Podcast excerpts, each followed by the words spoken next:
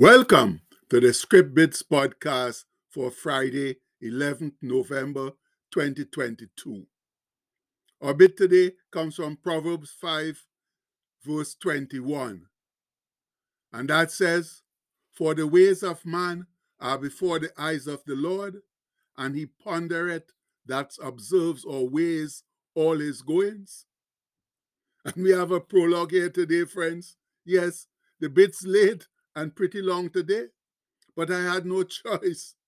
But you know what? It's oh so good. Yes, it's a good bit, friends. So just take your time, read it, and understand, and do whatever it says. Okay.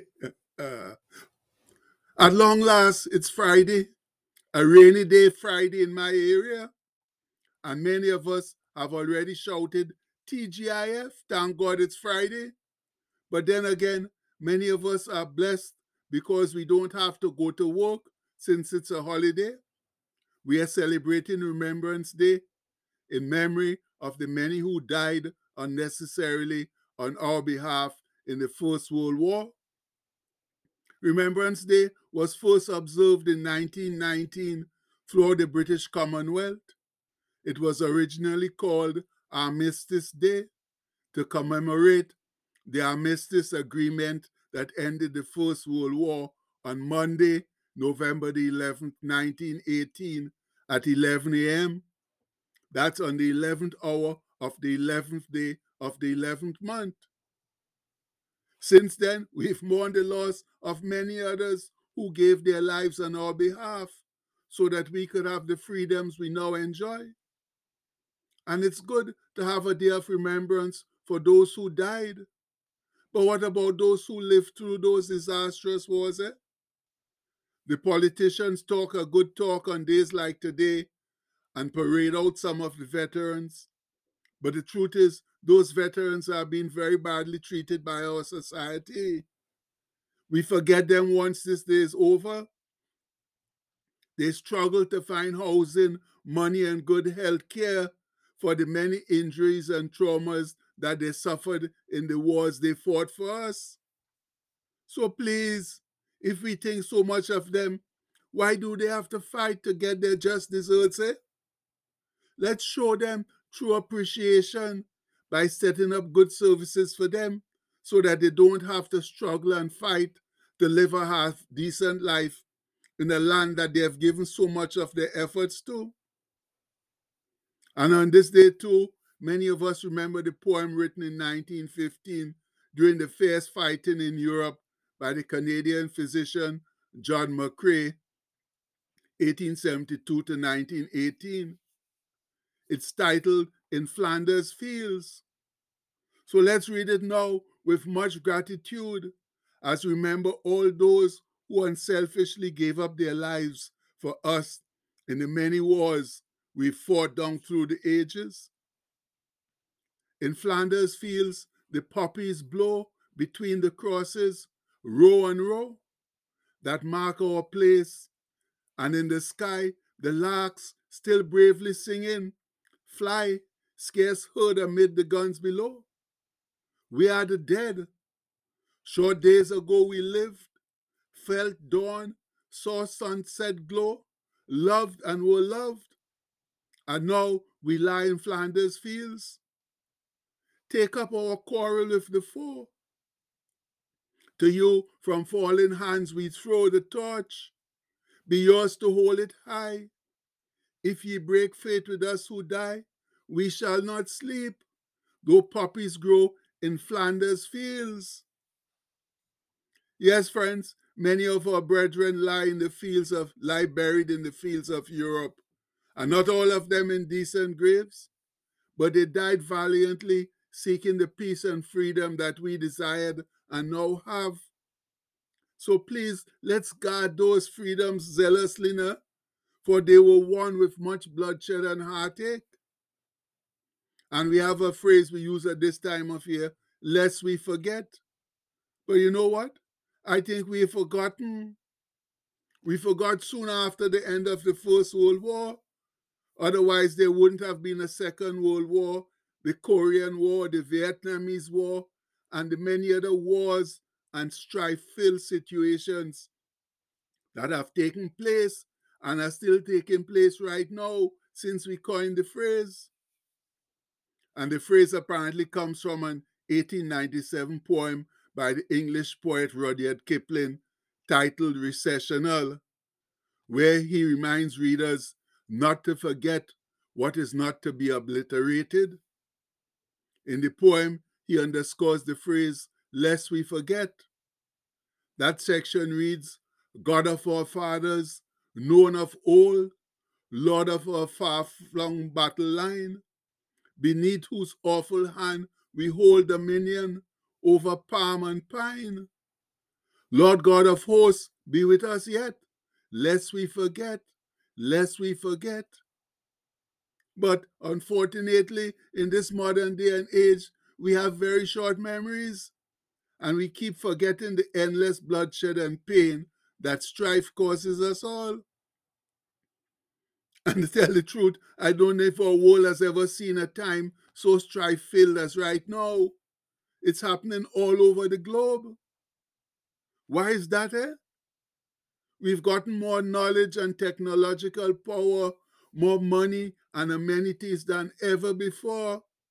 But yet we still strive with each other over petty things and centuries old differences. Don't we know? Haven't we realized through all the warfare and bloodshed that violence and strife solve nothing? They just breed more and greater resentment and thus eventually more and greater strife. And we can see it very clearly because much of the strife that's happening now began years ago that most of those involved in don't even really know. They don't know about it. But they figure it's their land, their country's benefit to fight for it. Ah, Lord, eh?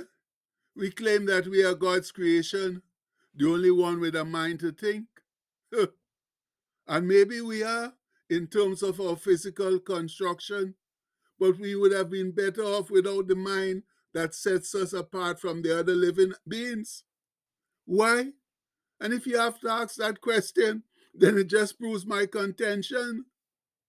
None of the other living beings destroy each other for petty, unimportant reasons like we humans do.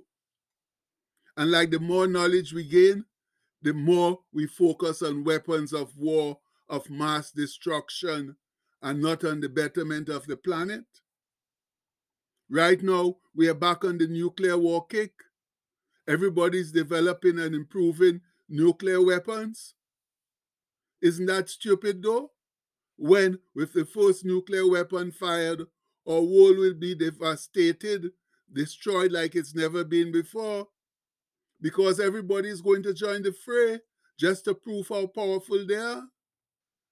We are likely to wipe out all living things, plants and animals but yet we forge ahead with the foolishness. Oh, friends, though my heart is sad, I can't help chuckling because I just opened the big library looking for an appropriate scripture, and it opened onto the book of Proverbs, unto these wise words of Cousin Sol. For the ways of man are before the eyes of the Lord, and he pondereth, that observes or weighs all his goings. His own iniquities shall take or entrap the wicked himself, and he shall be holden or caught with the cords of his sins. He shall die without or for lack of instruction, and in the greatness of his folly he shall go astray. And that comes from Proverbs 5 21 to 23. Yes, my people, that sounds very much like us in this day and age. Wickedness and lack of wisdom are flourishing. The dumbing down of our society is well underway, which can only mean that our days are numbered if we stay on the wide and winding path we are currently on, the one that leads to destruction. But there's another way, the straight and narrow way that leads to Jesus and eternal life. And I'm imploring us this Remembrance Day of 2022 to choose that partner. Like Moses said to the children of Israel, I call heaven and earth to record or witness this day against you, that I have set before you life and death, blessing and cursing. Therefore, choose life, that both thou and thy seed may live. And that comes from Deuteronomy 30, verse 19. Oh, my fellow saints, that's the exact stage we are at right now. We can either follow Satan and see our world go up in flames, or follow Christ and see it filled with eternal life. The choice is ours.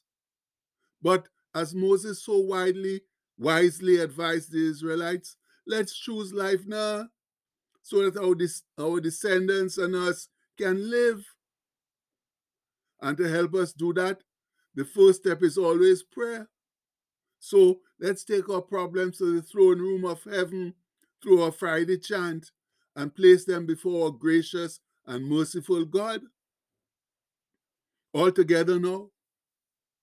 Oh Lord, thanks for getting me safely through this past week.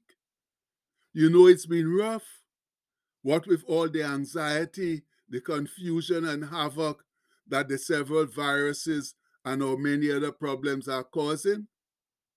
We can't seem to fix it on our own, Lord. That means we desperately need your help.